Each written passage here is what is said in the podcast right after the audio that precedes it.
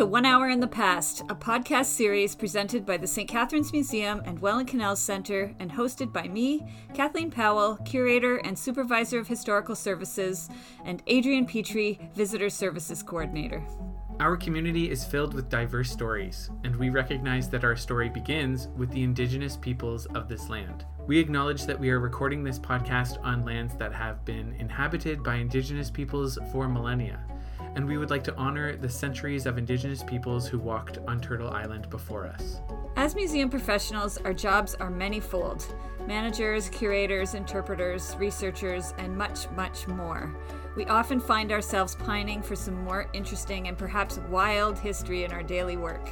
Our podcast begins with the idea that a simple search for information can lead you in some strange and wonderful directions. Like Alice's Adventures in Wonderland, historical research has a tendency to lead you down a winding rabbit hole that takes you off your original path towards some new and amazing historical places. Each of us has had just one hour to research a topic 60 minutes. That's it. We research separately, and then we come back together to discuss where one hour in the past has taken us. If you're joining us for one hour in the past for the first time, make sure to subscribe to the podcast and head back into the archives to catch other episodes of historical adventures on topics like hats, soda water, Thanksgiving, telephones, and stuffed animals. This is our last episode of our third series. Can you believe it? We've had we've had so much fun with all these topics, and we're excited for what series four of the podcast will bring in 2021. We're going to try something a little different next year. One Hour in the Past, Series 4, will focus on one topic for the whole series, and that's the history of food. And we're also going to welcome some special guests to join us on some new yummy adventures down the rabbit hole. Keep an eye out for the first episode of Series 4 in February of 2021. But first, we need to finish off Series 3. On this episode of One Hour in the Past, we'll be discussing our one hour of research into the October crisis. Let's get right to it and head down the rabbit hole. Enjoy the episode.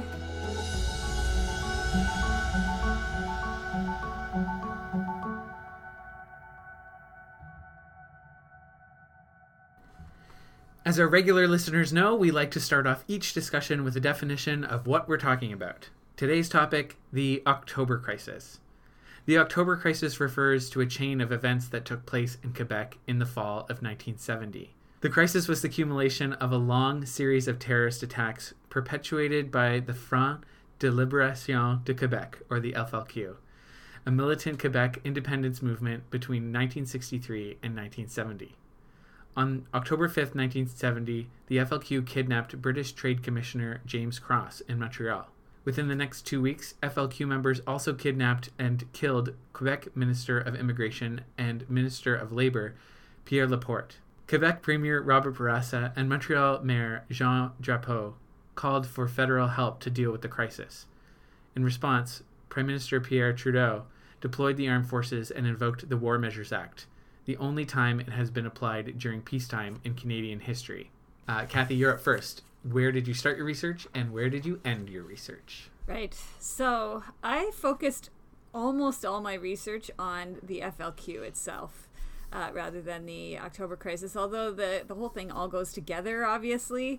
Dictionary of Canadian Biography online for Canada um, has uh, a really great timeline of all of the activities that happened uh, during this crisis, and so I spent a lot of time looking at that and uh, and kind of getting into all of the things that happened, which I thought was super interesting, and then. Um, I all so that's where I started with the FLQ, which I'd never heard this word before, but they were also called Felquists, mm. which is mm. like one full word, even though it's three letters.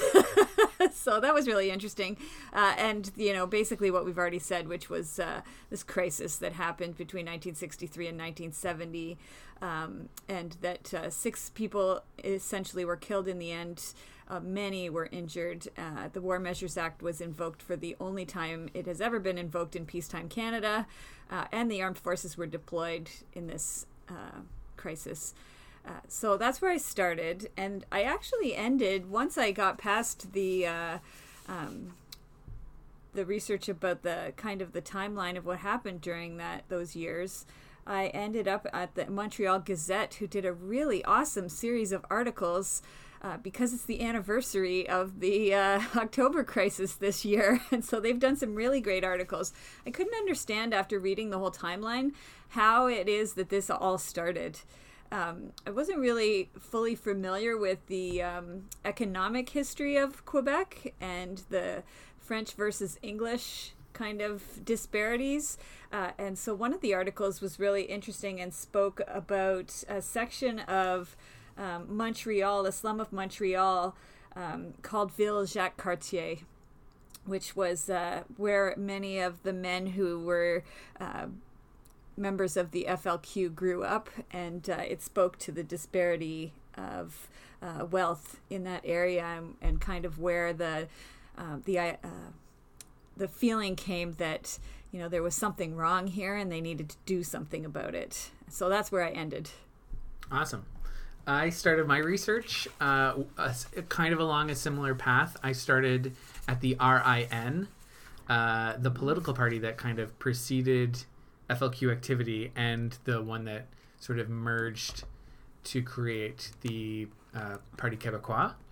So uh, that's where I started with the RIN, and then and I, their name is, is, my French is terrible, and their name is really hard to pronounce in French, but I'll try later. We'll try later. Um, we'll delay that as long as possible. And I ended up. My research, I have to say, was not chronological. It was all over the place. I was up and down and all around, uh, even into to even into like 2020. So because uh, you know the anyway, uh, we'll get into that. and I ended up at the uh, 1968 Saint Jean Baptiste parade.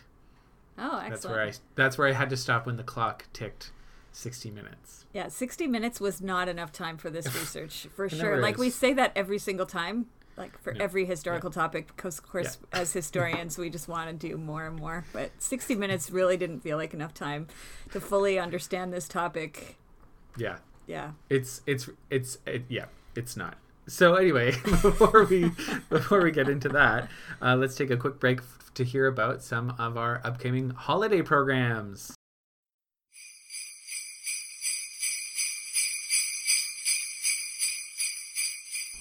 Can you believe it? It's almost that very magical time of year. For hundreds of families in Niagara, the holiday and winter season can be difficult simply due to the lack of winter clothing. We plan to do our bit this year, as in every year, with our annual Mitten Tree campaign. The annual Mitten Tree campaign has collected thousands and thousands of new and gently used winter clothing items to be donated to community care and Start Me Up Niagara's Out of the Cold program. The Mitten Tree campaign begins on December 6th with a virtual event at 10 a.m. Join us on our social media channels for some fun. Then bring your new or gently used winter clothing items to place on or around the mitten tree in the museum's lobby. We're accepting donations until January 3rd. Happy holidays from all of us at the St. Catharines Museum and Welland Canal Center.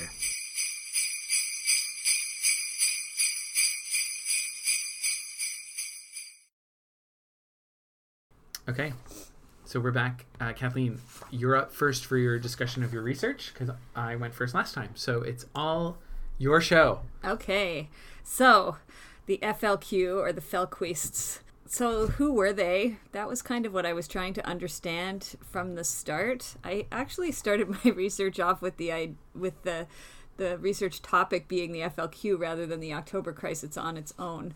Uh, so that's kind of where my research ended up. So I think it, if you've kind of stuck with the October crisis, I think we should have a really good blend together of what uh, we'll see. but uh, uh, so the interesting thing, one of the things I found interesting was this idea of uh, radical independence movements uh, Canada, you know, when we, when people just think about Canada, they're not thinking about, you know, um, violent political movements most of the time. Uh, but uh, this particular one uh, was uh, kind of um, used as its uh, background this idea of a radical political movement that used violence uh, to achieve political ends. That would be versus, say, um, like Martin Luther King or Gandhi, who wanted to use peaceful peaceful methods for to achieve political ends. So this one is more about violence through uh, to achieve your political goals, and then protesting through vandalism. So really through destruction. But they also took uh, their kind of base where they started from from anti-colonialism and uh, communism in countries like Cuba and Algeria which I thought was really interesting that they really like kind of looked to those uh, different movements to uh, to pull their um, where they were going with their movement. Uh, so the FLQ actually wrote a manifesto, um, and it was about those things, and it kind of went to those themes, which was anti-colonialism and communism and um, violence, really, essentially. And a lot of the violence that happened was through bombings, and uh, many of them were mailbox bombings. I wasn't aware of that as much. Um, before this research, it kind of took me back a little bit to the IRA situation uh, in England um, around the same time. Um, I hadn't realized that in Canada they had used mailbox bombings to such an extent to uh, to kind of you know push forward their movement. Um, so let's see. Let what i looked at the timeline and that's really kind of the the interesting some of the things that are interesting. So the flq is kind of this group of people. They're uh, going around and creating a movement through violence and uh, some areas in quebec like the city of montreal and quebec and the quebec government actually announce monetary rewards to find people who are involved in this movement because it's becoming such a problem uh, but at the same time, in ni- April 1967, they have published a, a, kind of a newsletter, which was called La Cognée, which was in English means the hatchet, which again still harkens to this violent uh, kind of idea.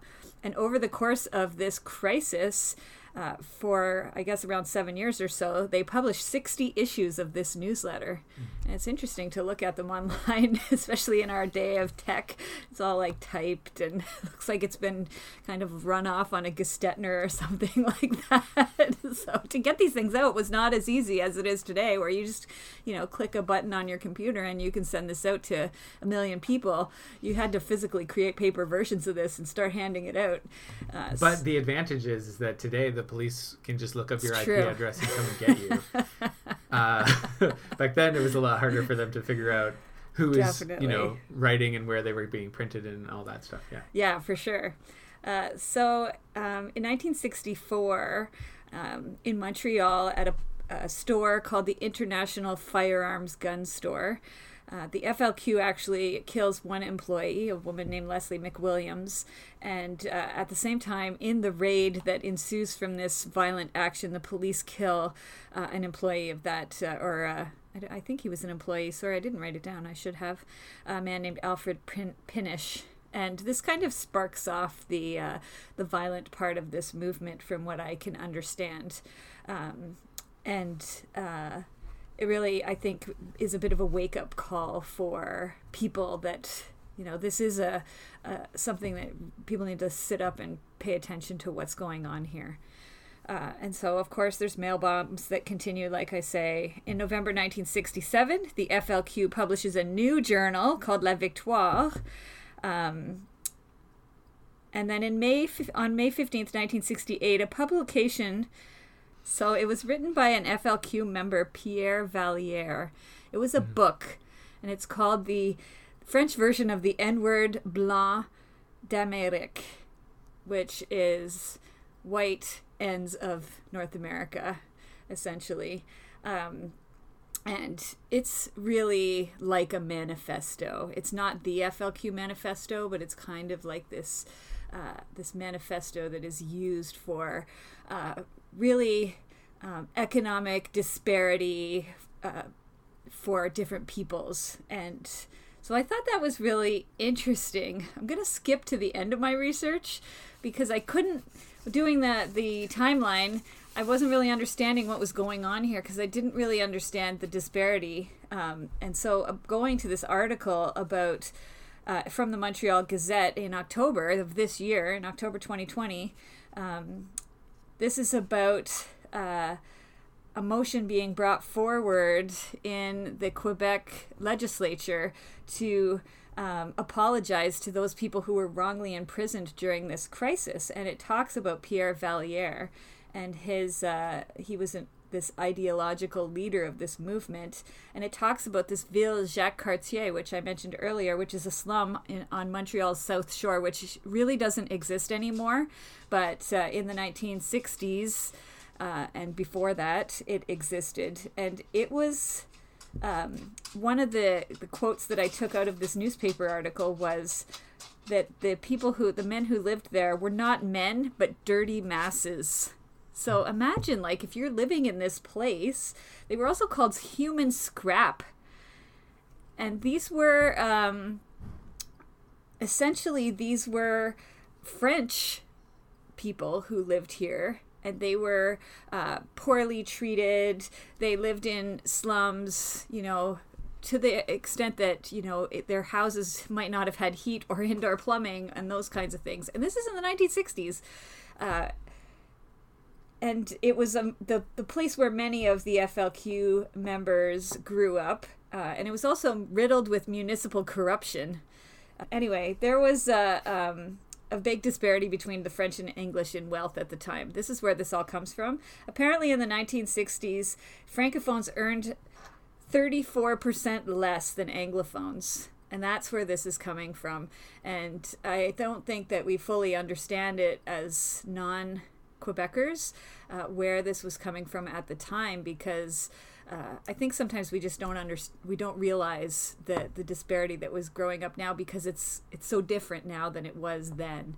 Uh, this idea that uh, white English people were able to to uh, kind of run the entire province as their own fiefdom almost, and that the French uh, populations, especially those living in the slums, were real in a real tough situation. Uh, there were some uh, uh, interviews in this newspaper article that talked with people that worked in factories at the time who, you know, white English people were making more money than white French people in those same factories.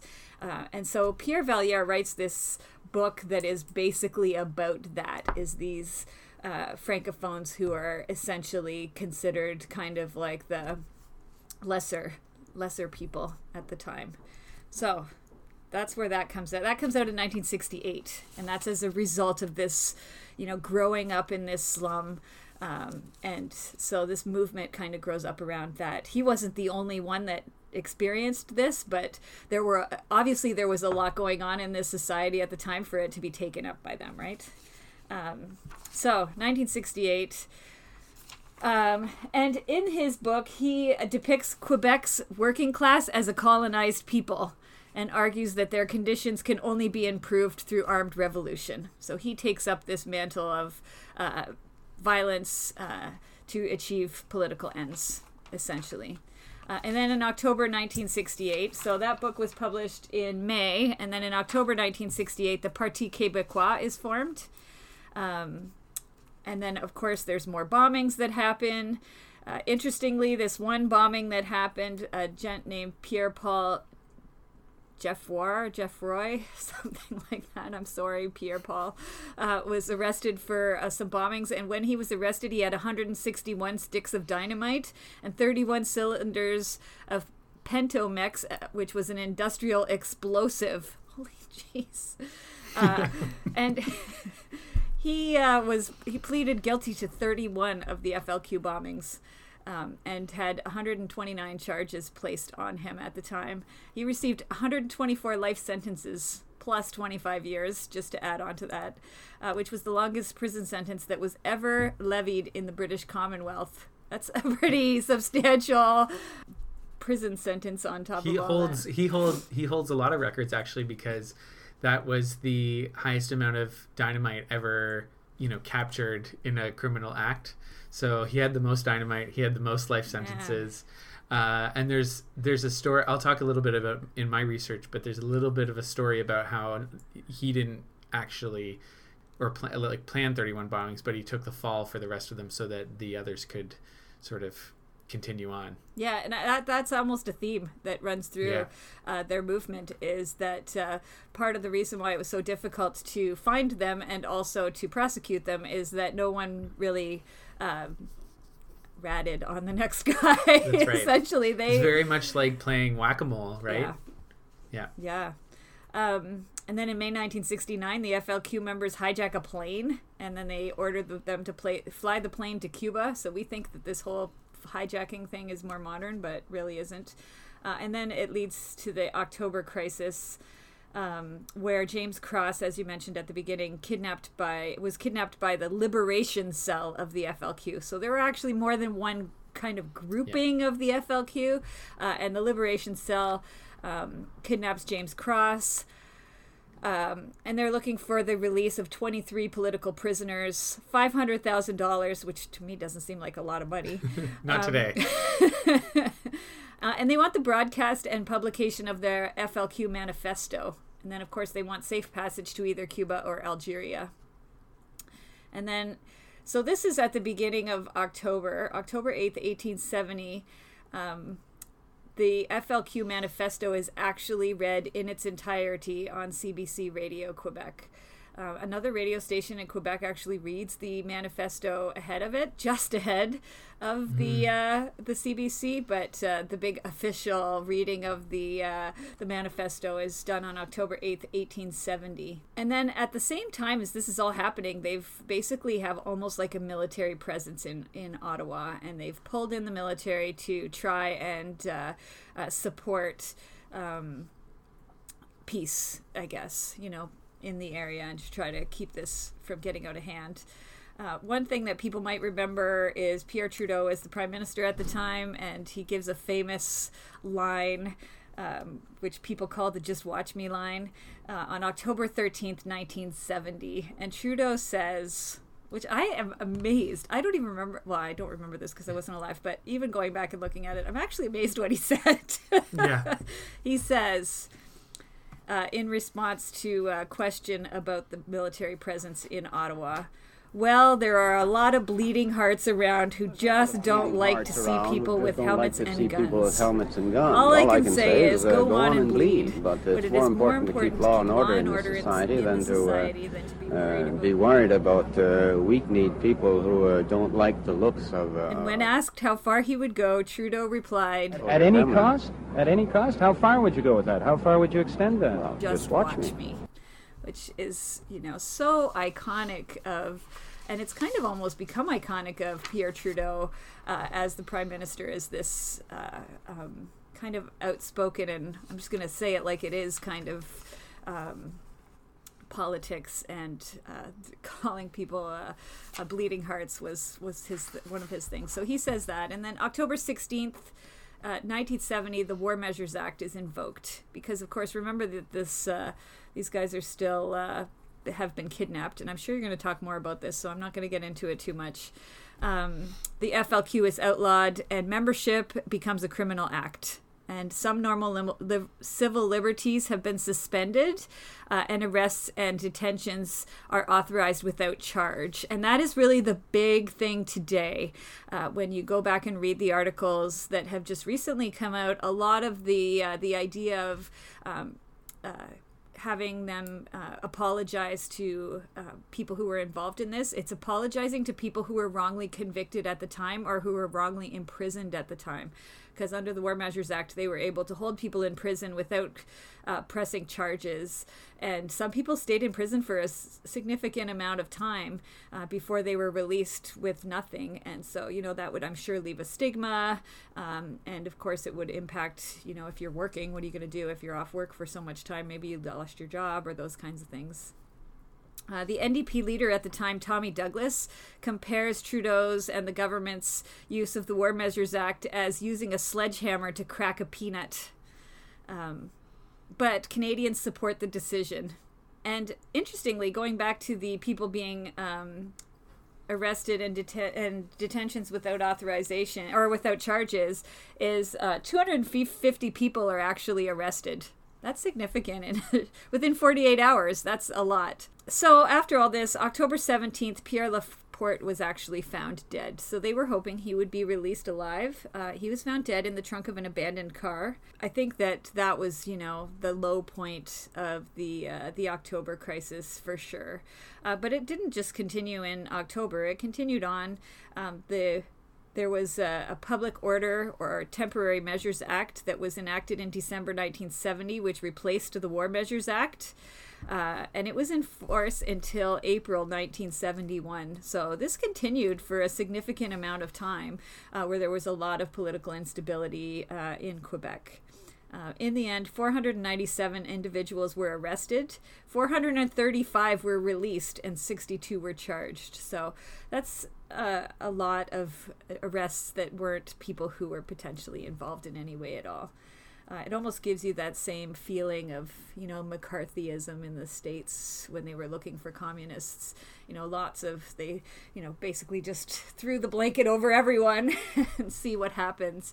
So I can totally understand how there was this idea that uh, there should be uh, apologies for those who might have, um, who are caught up in this movement that were not involved at all.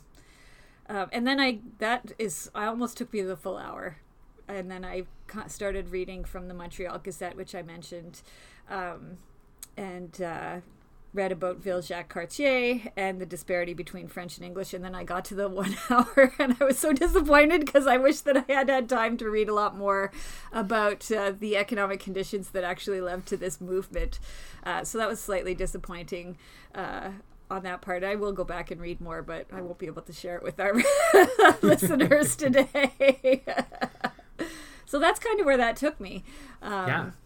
Uh, yeah, I know that's kind of that's, jumps all over the place, but no, I think honestly, I think unless you were to spend a lot more time or read, you know, a full book about it, it's impossible to be able to tell a coherent story in that amount of time, and that's the the one regret that you know this podcast yeah. always has is that there's just never enough time. But like we would need hours and hours and hours to tell a coherent story anyway, so the jump around don't feel bad because just wait just wait. Mine's, mine's even worse. Um, and with that we're going to take a quick break and hear about our upcoming uh, winter 2021 lecture series.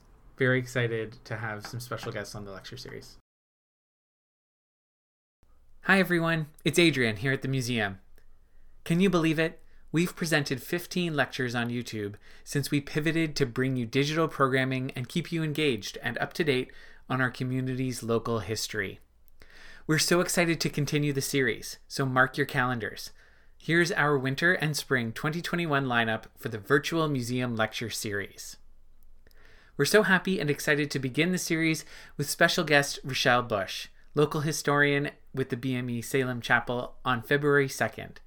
Rochelle will deliver a talk about the many abolitionists who visited St. Catharines during the long fight for emancipation.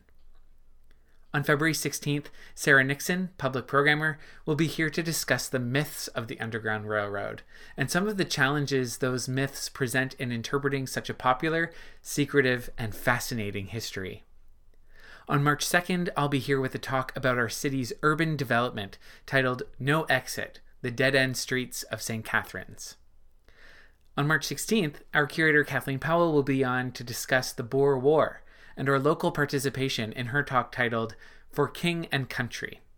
On March 30th, we're very excited to welcome local geographer and former Brock University map librarian Colleen Beard to talk about the historic Welland Canals mapping project. Then, on April 13th, we're also very excited to welcome students from the Brock University Historical Society to present a mini symposium of their recent undergraduate work. And finally, on April 27th, we'll close out the winter session of the Virtual Museum Lecture Series with a very special guest, author and historian at the Canadian War Museum, Dr. Tim Cook, who will give a talk about remembering the Second World War and his new book, The Fight for History. To register and for more information, send us an email at museum at stcatharines.ca. We'll see you in the new year. Okay, so we're back. Uh, I'm going to share my research. I uh, and also I just want to note that uh, we're going to put um, everything Kathy mentioned in the footnotes uh, to the episode. So um, the Montreal Gazette article and so on. Some of that will be in there. You can explore on your own, which is really great, uh, and maybe go on a rabbit hole research on your own. Um, so my research, I started. I have to say, I've cheated. Uh, a little bit because I've been listening to. So this isn't included in my one hour, but I've been listening to the CBC podcast that was done in sort of not commemoration, but in recognition, I guess, of the 50th anniversary. It's called "How to Start a Revolution." I was listening to that as well. What a great yeah, podcast. It's yeah. good. I know I didn't It's- try to not let it bleed into my research. Yes, that's right. yeah, I I also have tried to keep it outside of my one hour. So, um, uh, but I will also put that in the footnotes. And if you're listening to the that podcast, you need to uh, go and listen to that uh, "How to Start a Revolution" podcast. There are seven episodes and. Uh, varying between half an hour and an hour, and it's excellent research and storytelling, and that's the kind of podcast that you need uh, for something like this. Um, and I'm sure they would say the same thing that they had they didn't have enough time and that there's a bunch of stuff that ended up on the cutting room floor and so, and so on. But anyway, they tell some pretty compelling stories and there's some pretty emotional episodes as well. Um, so it's, it, they do a really good job of trying to cover everything. So I started my research with the RIN uh, in English, the Rally for National Independence. Okay, so the in French it's the Rassemblement pour l'Inde- Indépendance Nationale. That's pretty and good. that's it. We're not going to do that again.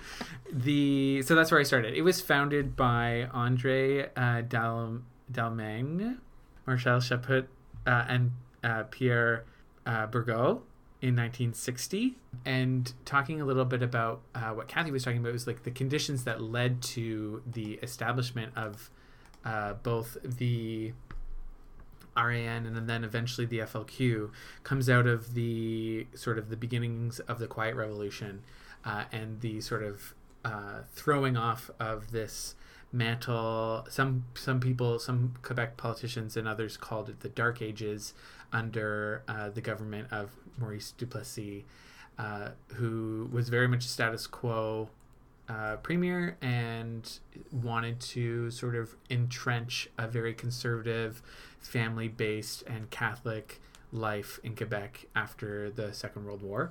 So there was a lot of, not a lot of, sorry, there was a lot, not a lot of social assistance. There was a lot of um, uh, hands off in terms of um, capitalism in Quebec and sort of the, uh, especially in the 1960s, there was a feeling that Anglo capitalists ran amok basically in both government and uh, the financial sector in Quebec. And basically, as you were saying, Kathy, by you know the mid 1960s, there was a feeling that francophones were held in servitude uh, by anglophones, whether Canadian or, or Quebec anglophones, and that it was intentional and not just sort of a condition of capitalism that you know we might consider poverty a com- condition of capitalism today. And maybe you know um, particular groups of people who have a hard time like immigrants or that kind of thing uh, might be a condition of their uh, their you know new canadianness. But it, it kind of went beyond that in that it was uh, quite quickly identified as you know anglo versus french and rich versus poor and the white uh, rich anglophones holding french canadians in poverty. So you can kind of get that that is a really hard uh, hard line to engage democratically with because it requires the you know sharing of power and maybe the diminishing of power of white rich um, you want to say Anglicans, they probably were Anglican as well. Uh, Anglos or English folks in in Quebec, and it had gone on for so long. and it had gone yeah it's very entrenched the feeling was something radical n- needed to happen and so the R- rin was founded out of that uh, but their uh, they took on additional um, i guess you could say pillars in their in their uh, political philosophy and one solution to that was that quebec needed to be independent from canada so that's where sort of the anti-colonial part comes uh, comes in in that French Quebecers were, again, as, as you mentioned, uh, held in by their colonial masters, which were English Canadians, either in Ottawa or in or in Quebec. And so separating from Canada was one part of the solution to that. The other part was that the RAN and the FLQ, mostly for the majority, I think, were, and most separatist organizations at this time, because there are more than one. These are the main ones that we're talking about, but there were splinters left, right, center, Yeah. all over the place, all the time, and refoundings and mergers and all sorts of things. And so that makes it really hard to tell a coherent story as well, because one day they're the RAN, and then the next day they're something else, and then the next day they're something else. And they keep moving around, and different people go different places.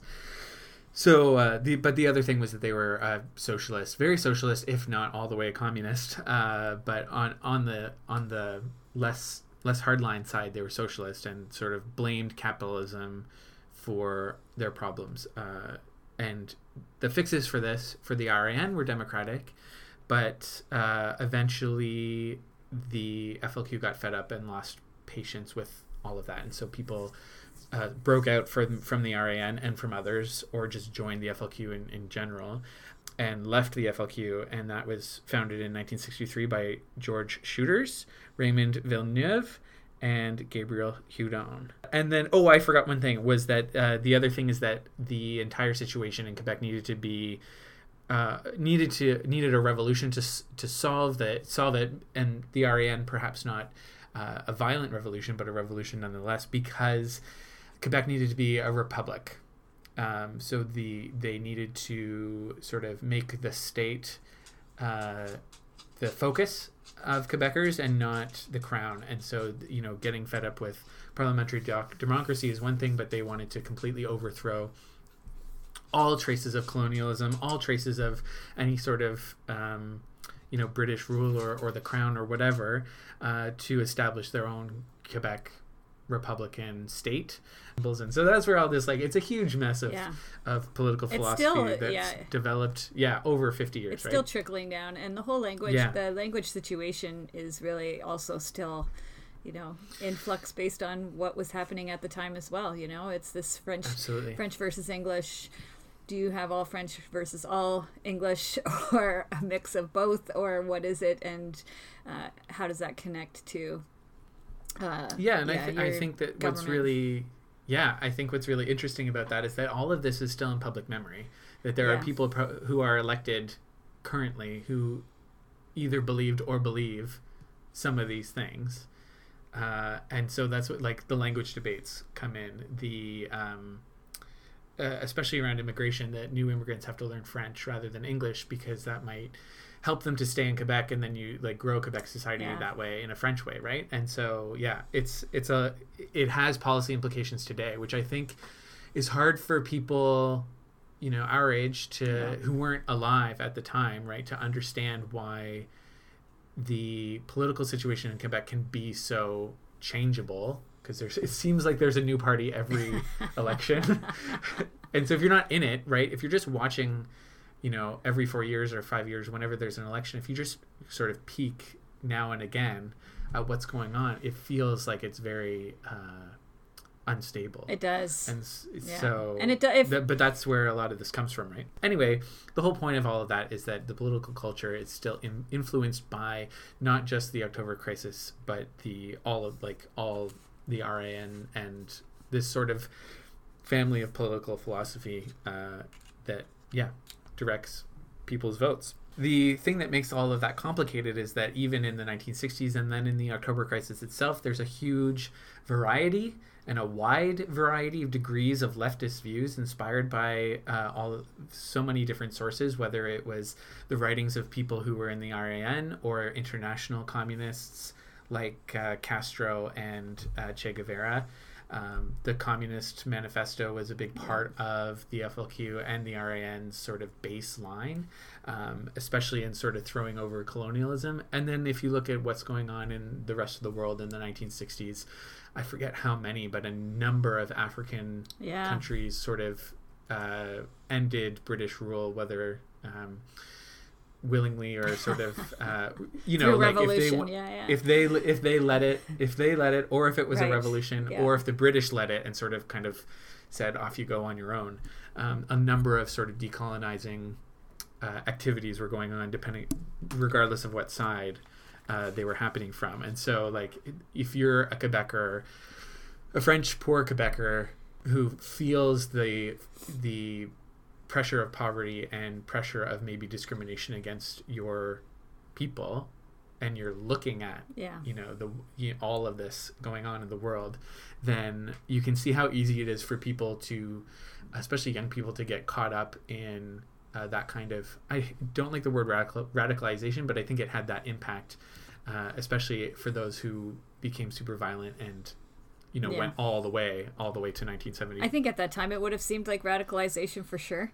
Whether or not it's become more mainstream is yes is different, but yeah. at the time it would have seemed like incredibly radical, right? Well, and I think it's that's really interesting because, the, and I'll talk about this a little bit later, but the reaction of English Canada versus French Quebec, the reaction to the October crisis by by different groups, Yeah. uh, is kind of interesting, and you can see which narratives have come out in the wash as the sort of the dominant nar- dominant narratives of history um, in Canada today. So I spent some time looking at the FLQ manifesto, um, and they say they've been driven to these acts. So this is 1970, October 1970. Yeah. So they say they've been driven driven to the, uh, these acts by a failure of democracy, because democracy is belongs to the rich, and that's in direct response to the, the Liberal Party victory in the last election. That the lack of control of destiny of the people of Quebec and the exploitation of those people and the workers uh, and the institutions are all for the benefit of the English in Quebec and the federal federal government in Ottawa. That quote response to the aggression perpetuated by high fin- finance through the puppet government at Ottawa and Quebec. That quote we wash our hands clean of the British parliamentary system, and the FLQ will never allow itself to be distracted by a, the electoral crumbs that the Anglo-Saxon capitalists toss Quebec's way every four years. That's great. So yeah, it's a it's a very well uh, crafted message, and I th- I think that is another an entire an, another study uh, could be a thesis. I'm sure that you know the progression of the messaging of the FLQ from sort of like ragtag to almost professional revolutionaries. You know, is is another another great narrative um, that we don't have time to get into. You know, from 1963 to the 70 70s or 1970 you can see the the progression of this anger and the progression of their um, of their activity and a lot of people in the media at the time called it a graduation from you know uh, mailbox bombs or shoebox bombs to you know uh, and bank robberies and that kind of thing to kidnapping so Yeah. the most well written part was at the end. Quote, We are the workers of Quebec and we fight to the bitter end. With the help of the entire population, we want to replace this slave society with a free society operating by itself and for itself, a society open to the world. You get the feeling when you're reading about this stuff that it's it's very much like this, you know, couple hundred years of baggage that has just created a tipping point, and uh, it is very well written. Um, it's Yeah. it's really an interesting, and you can see it's like we're at the end of our rope. We've got nothing else. This is where we're Yeah. going. But I think what's really interesting, and this is, I kind of skipped the October crisis actually because uh, itself, anyway, the reaction of, uh, and I'll get, because I wanted to get into the reaction of the October crisis and sort of the impact that it had in political culture because none of those feelings go away. Yeah. Even though members of the FLQ were arrested uh, and put in jail, the feeling was still there. And so that kind of left democracy to deal with, right? Um, and it didn't deal with it right away, but it would, and would have pretty big implications a little bit later. So uh, the reaction in English Canada to um, the October crisis was the fact that violence and theft, uh, you know, bank robberies and that kind of thing throughout the, the decade, and then eventually the terrorism and kidnappings and that kind of thing, outweighed and overshadowed all the demands and problems and grievances that perhaps the um, members of the FLQ and the RAN and you know of French society had. Perhaps those were you know relevant and totally fair grievances that you know they're like as your example was that like French people made less money working the same jobs as an English person. So like th- that's a fair grievance, but that the the violence distracted basically the rest of English Canada and didn't endear any of the demands to the rest of rest of Canada Yeah. at all. Other thing that is important to note is that Trudeau was uh, from Quebec, and one thing that I thought about a lot actually is what would be the reaction of Quebecers, English Quebecers especially, and the government of Quebec if it was an English PM who was sort of, as Tommy Tommy Douglas said, using a sledgehammer to crack open a peanut. So I think that the uh, the advantage that Trudeau had, and perhaps the reasons why it went the way it did, was because Trudeau himself was from Quebec, and so I like that's a pretty important part of the story that perhaps he had the moral and the you know the public authority to be able to deal with this issue because it was his own province. And he had you know grown up gone to mcgill in quebec you know like all that that kind of thing. He's a member of that society. Um, so and you know what role did he play in that situation what what the impact would be if it was a non non quebecer and non french Yeah. prime minister at the time and what impact that would have had yeah what what what what would another um, Yeah. prime minister with less sympathy i guess Right. uh, yeah, yeah. do so it could have gone could have gone a completely ter- more terrible direction. That could be an interesting what if uh, conversation. We should do a podcast of that someday. absolutely. Yeah. Um, and then i think too that the, the other idea of this national crisis uh, is that perhaps it wasn't exactly national. Um, that there were there were bubbles right? Quebec being one and ottawa being the other. That uh, the the army was called out you know th- with some exceptions uh, some politicians across the country were given extra protection but um, that the majority of the action and the War Measures Act was implemented in two places Quebec, especially Yeah. Montreal, and Ottawa. And so, what impact did that have to people living in, you know, Winnipeg who have no sense of what's going on in their daily lives, right?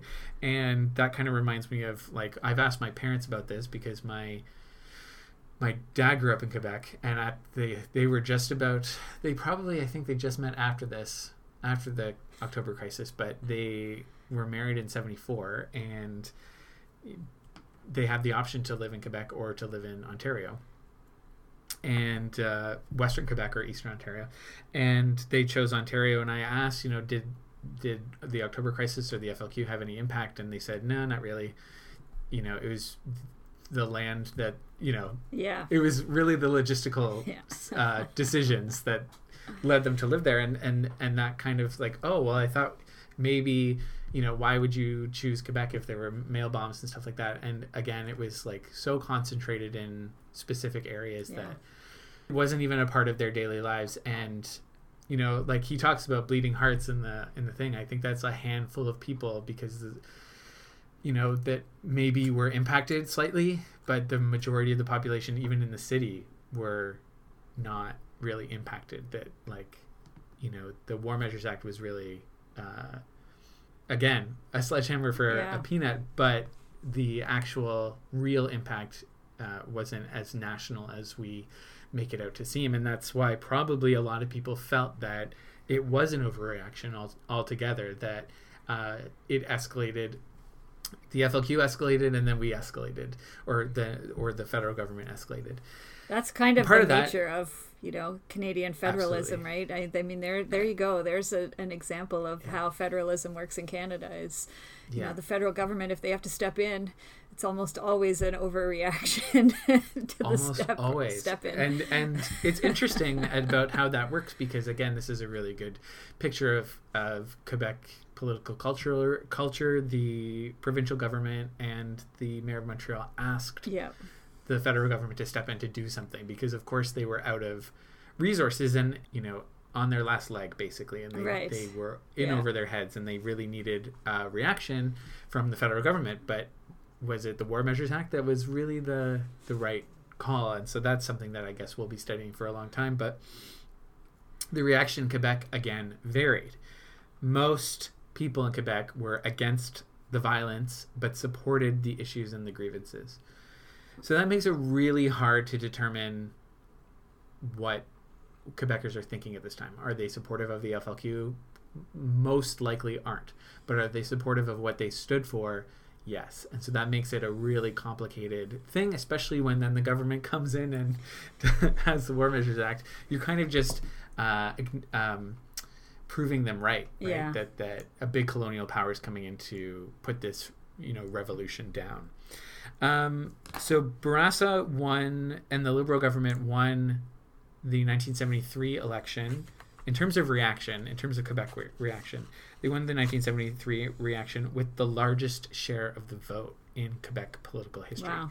So certainly the electorate, the people who voted, weren't ready for um, sort of a separatist movement, but um, it's so it's it's more study would need be needed in that for me anyway. I only I did not have enough time. But that just tells me that they weren't ready, but that the the underlying grievances were still there, uh, and that some sort of relationship with the federal government needed to be figured out Right. uh, and that was a big part of that that 1973 election. And Bourassa didn't do a very good job, and he was defeated. Um, and I think there was a lot of corruption involved with the Olympics as well. so I read something about the issue with building uh, the Olympic Park in Montreal wasn't great. Uh, there were lots of issues with it, and so anyway, the Parti Québécois put this is the this is the other thing that makes it complicated. There's no simple answer, and this is what I don't like about the the most of the reactions and most of the analysis from English Canada is all Quebecers are separatists, all all French people are bad for that reason. All all you know separatists are terrorists Yeah. and you can't paint any of them with that brush because they all had totally different views throughout like throughout and they changed often right That's the sad things about politics is that it's always Yeah. a lot of times it's so black and white and exactly yeah, you, you can't put these people in a box there's no box that fits all of them especially to us english folks from the rest of canada who don't have the same complexities in our system you Yeah. know so you know most provinces aren't as complicated i have to say anyway um so the Parti Québécois ran the 1976 election with a few lessons learned, and they put separatism sort of on the back burner and made uh, responsible, corruption-free, um, and stable government their main election issue. Because again, the, the Yep. liberals had done maybe such a, a poor job, and so they were elected in 1976 with 41% of the vote. So you can't say necessarily that everybody in the province was excited about separatism, yeah. but they were maybe more interested in a government with less corruption. And so the the result of that is, of course, one of the provinces was promises was a referendum on Quebec uh, sovereignty in 1980, which they lost Right. famously Which we all remember. but the impact but the impact of yeah which we well i don't but anyway i remember the 1995 referendum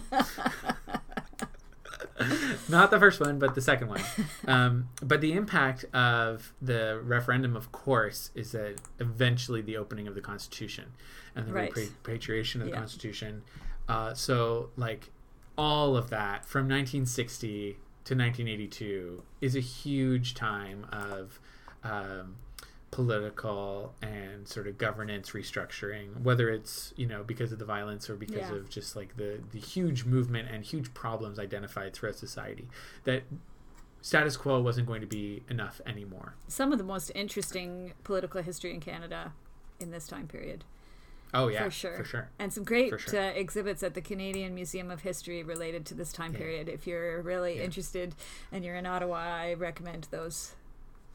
Those are the those are the big political impacts but i think the cultural impacts are are again sort of this confusion of separatism with terrorism and separatism with either socialism because there were also conservative separatists uh, where the and, and where the bloc um, party québécois and maybe even the bloc québécois fit on the political spectrum is really hard when some of the other parties are a lot more clear about where they sit uh, what the purpose of uh, separatism and sovereignty is in sort of today's political climate. Uh, those are some big big impacts that come out of you know uh, out of today, and the implications for the rest of Canada is that the um, it that kind of change determined how the, the, the federal government interacted with all the provinces, not just Quebec. Right. Which is a, is a is a problem today. It's a problem. You know, every province has their own issues with the federal government. Some more sort of famously and in public view, like Alberta uh, and uh, and Ontario, and then others that are you know, and Newfoundland too. New, Newfoundland maybe not now, but in Danny Williams' time, Newfoundland was also um, Right. sort of uh, uh, um, had a difficult relationship with the federal government. It's the nature of our country. Yeah, that's, That's who we are as Canada. Yep. that's right. Figure it out. Figure it out. Just don't be violent about it. I Right. think that's the Yeah, yeah. that's the goal, and that's that's where probably that's where the line is drawn for most people. That most reasonable people understand that there's a huge difference between the terrorists and violence of the FLQ and the sort of the separatist movement, which is more or less looking for you know. Uh, independent Quebec, but more uh, autonomous Quebec at the very Right. least. So I ended up in my research. I ended with the because again I was all over the place.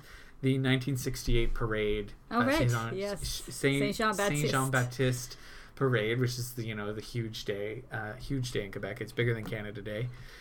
Um, and uh, I guess there were some FLQ protesters who showed up at the parade and threw rocks and bricks at the prime minister and the folks, the important officials, I guess, on the dais at the parade. And, Oh, yes. uh, it's Yeah. a really interesting video that we'll link to in the footnotes. But Pierre Trudeau doesn't move, and everybody else kind of scrambles around a little bit, but he doesn't move. And I think that was a really uh, in the video, like you know, a really good um, foreshadowing moment of what the uh, you know the eventual standoff would be. That Trudeau was going to win, like regardless of what was going to happen, he was going to win. Um, and you know, don't mess with this guy. That's right. I read about that uh, that parade. Yeah. It became kind of a riot. Um, yes, that's right. end, yeah. And what a very good topic to end our series three on. Uh, in what has turned out to be probably the longest podcast we've done.